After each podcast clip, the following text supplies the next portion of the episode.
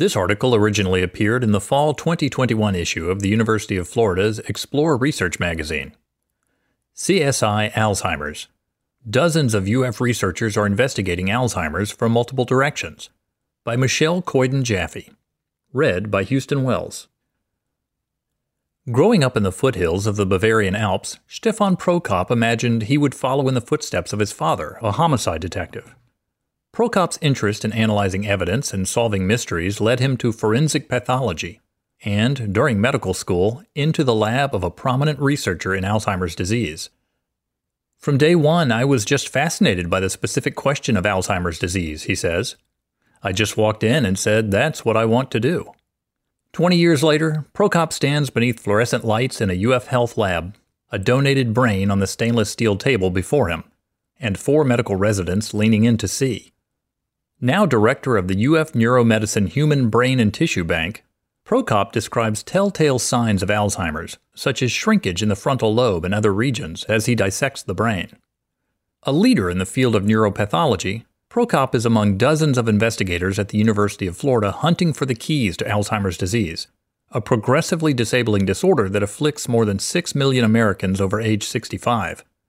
That number is projected to grow to twelve point seven million by twenty fifty, according to the Alzheimer's Association. In Florida alone, about five hundred eighty thousand people currently live with Alzheimer's, and in just the next five years, that number is expected to grow to seven hundred twenty thousand. People with Alzheimer's slowly lose the ability to handle daily tasks. Beyond memory loss and confusion, they have increasing difficulty with navigation, grocery shopping, bill paying, self-care such as dressing and bathing, motivation, balance, and, in late stages, walking and swallowing. Current treatment options are limited. Some people see temporary improvement in cognitive function and memory using medications, but these do not stop the disease from progressing. The cost in unpaid dementia caregiving by family and friends was valued by the Alzheimer's Association at two hundred fifty-six point seven billion dollars in twenty twenty. Examining brain segments under a microscope, Prokop seeks to understand which of the molecular and cellular changes related to Alzheimer's that he sees are a cause of the disease, and which could be a result of it. He is particularly focused on the two main Alzheimer's-related brain changes: a protein called beta-amyloid that clumps into plaques between neurons, and a protein called tau that abnormally accumulates inside neurons to form tangled threads known as neurofibrillary tangles. Prokop was recruited from the University of Pennsylvania in twenty nineteen as the first Fixell Scholar of the new Norman Fixell Institute for Neurological Diseases at U F Health. Prokop is investigating how these plaques and tangles interact and damage the brain, and, like a good detective, he's coming at it from multiple directions. Under a new National Institutes of Health grant, he and U F neuroscientists Todd Goldie and Yona Levites are exploring a large number of proteins believed to accumulate alongside amyloid. Looking simultaneously at their role in donated human brains and mouse models to reveal any possible correlation with severity of Alzheimer's symptoms. Early data suggest many of these could be key players in Alzheimer's disease and potential new targets for intervention. Prokop is also collaborating with U F neurogeneticist Matt Ferrer to sequence the genomes of donated brains. This could help identify protective gene variants, for example, in a person who had significant Alzheimer's pathology at autopsy but never had dementia in life. To Prokop, one way to better understand Alzheimer's is to examine brains from diverse racial backgrounds, as most published research on the disease involves white people of European ancestry. In his role as leader of the Neuropathology Core of the One Florida Alzheimer's Disease Research Center, a U F-led consortium of top research institutions known as the One Florida A D R C, he is working to spread the word and encourage people of diverse racial backgrounds to make arrangements for future brain donation. In the end, we want to treat the population, Prokop says. We don't want to treat one subgroup of the population, so what we hope to gain from our research is better insight. Are these genetically diverse populations similar, or have we studied one type of Alzheimer's disease that occurs in Caucasians, and is the disease different? The One Florida A D R C, funded by the National Institute on Aging, enrolls research participants with and without memory disorders and tracks them for years to reveal factors that influence progression rates, using blood samples, cognitive testing, and state-of-the-art brain imaging. Some enrollees also participate in clinical trials to test potential new medicines. One focus that distinguishes the One Florida A D R C from thirty-two other such Alzheimer's disease research centers in the country is that over sixty percent of participants are Hispanic.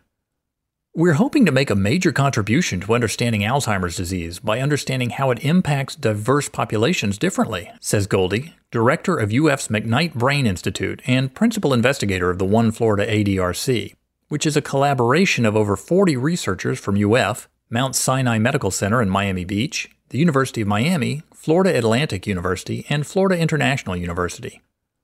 The clinical arm of the One Florida A D R C is tracking up to six hundred study participants who are undergoing testing in a five-year, fifteen million dollars project.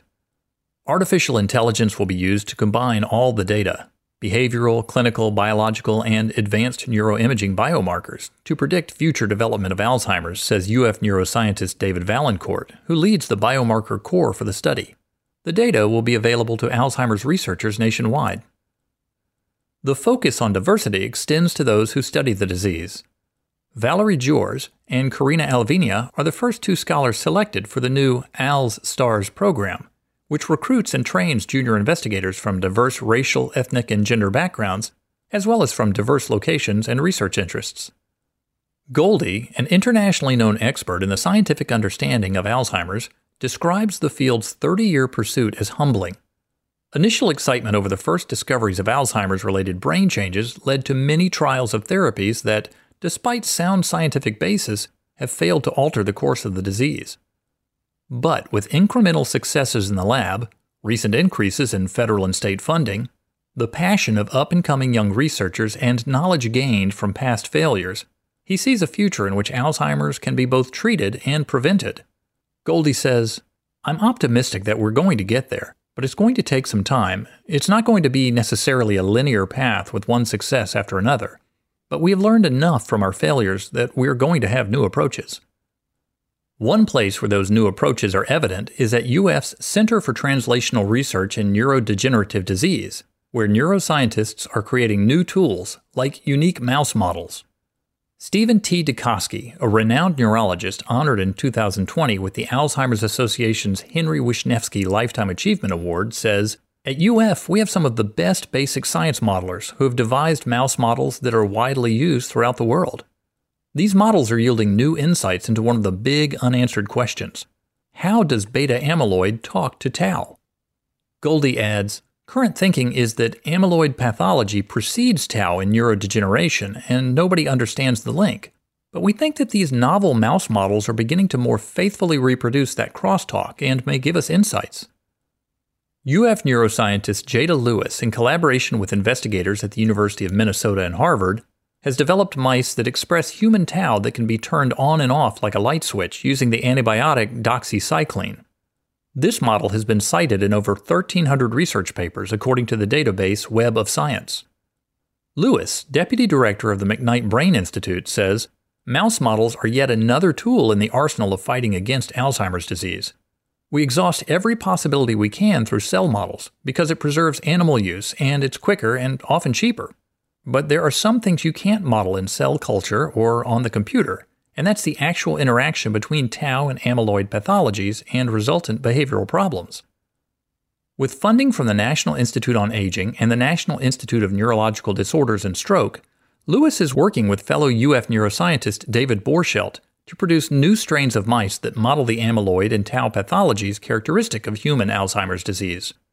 Their newest models should significantly reduce the number of mice that researchers have to use in many of these complex studies, Lewis says. "In general, the field thinks that amyloid comes first, and then tau is downstream of that," Lewis says. "But there's also another school of thought that tau may come first and interact with amyloid in that manner."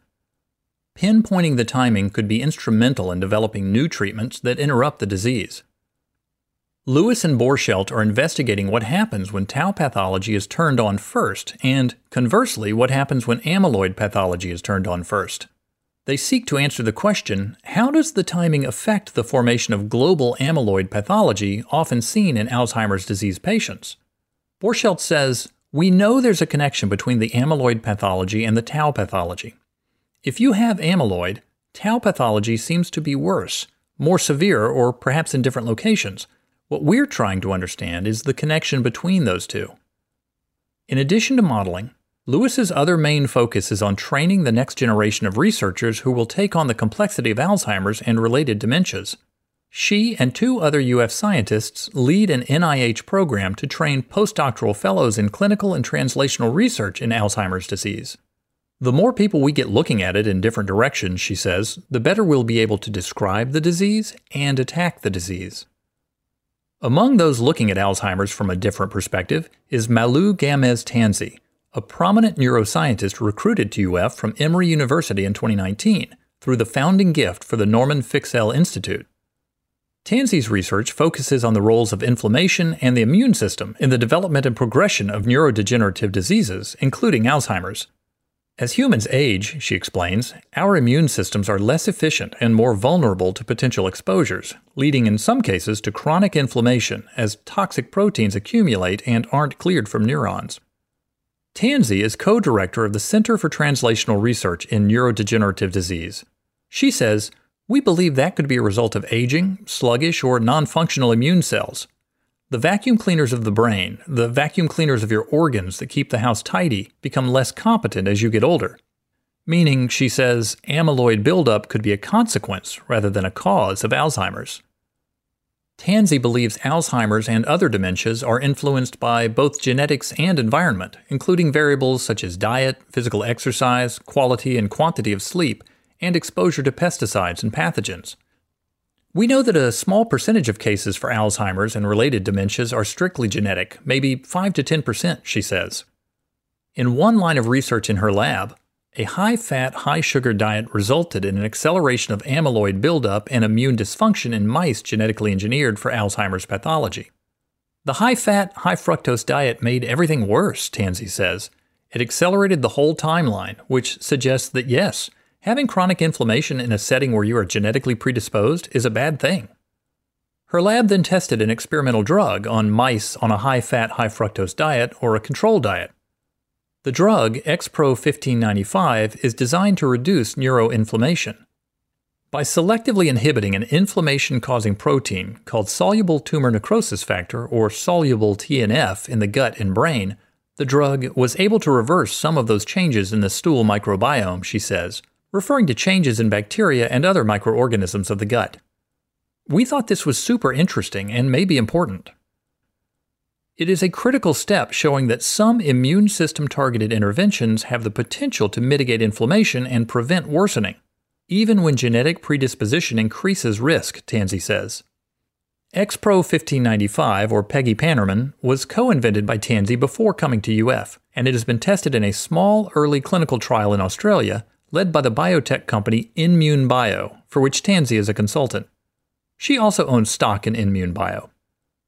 The trial was partially funded by a Part the Cloud Award from the Alzheimer's Association. In the trial, the drug lowered brain inflammation, decreased nerve cell death, and improved synaptic function. The trial did not evaluate cognition. The next step will be a double-blind, multi-site Phase two trial to determine if control of neuroinflammation could have an impact on cognition. To better understand why some people get Alzheimer's disease, Glenn Smith and Steve Anton are studying those who manage to avoid it. The two clinical psychology researchers are co-principal investigators of the Over ninety study, which examines those who have remained cognitively healthy, despite in some cases having a genetic predisposition for Alzheimer's. The hope is that by revealing the secrets of so-called superagers, researchers can learn how to prevent Alzheimer's in others. ten to fifteen percent of people who die with Alzheimer's disease changes in their brain never developed dementia, Smith says. So how did they escape the cognitive effects of that pathology? To launch the Over ninety study, a team of ten U F health experts worked together to determine a definition for successful aging that could be assessed from a medical record, such as no history of stroke or diagnosis of dementia and living independently, among other factors. The team then ran an algorithm to tally such patients in the U F Health-based One Florida Plus Data Trust, a repository holding millions of anonymous electronic medical records. With de-identified medical record information, researchers may identify a cohort of patients who meet certain criteria, but they are not able to identify any specific individual. Then, under a process regulated by the U F Privacy Office and U F Institutional Review Board, which protects the rights of human research subjects, postcards were sent to potential study participants in Latchwa County, and over two hundred people responded and participated in a telephone screening, mental status test, and saliva test for genetics. That first stage of the study aimed to demonstrate that medical records could be used to create a large enough study set, and the results were encouraging. We've successfully enrolled over one hundred older individuals at this point, and we're continuing to recruit, Anton says. Smith and Anton have collaborated with Ferrer, the neurogeneticist, who has completely sequenced the whole genomes of the first twenty participants to see what is revealed. They're also recruiting a second group of eighty-five to ninety-year-olds using the same criteria. The next step is to work with partners at other institutions to design a large-scale, multi-site trial that would enroll five thousand successful agers from across the country, including over two thousand individuals who identify as African American or Hispanic.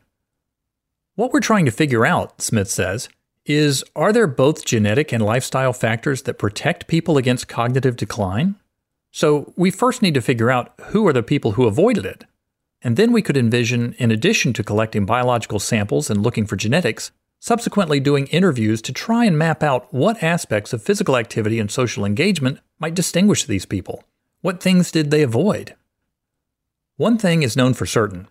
People over age ninety are rare, Smith says, and people over ninety who have aged successfully are rarer still. Which is why the Over ninety study has one final goal, to determine if there are specific activities, cognitive, physical, or otherwise, that could help these superagers stay that way. To find more stories about the fascinating research underway at U F, visit explore dot research dot U F L dot E D U.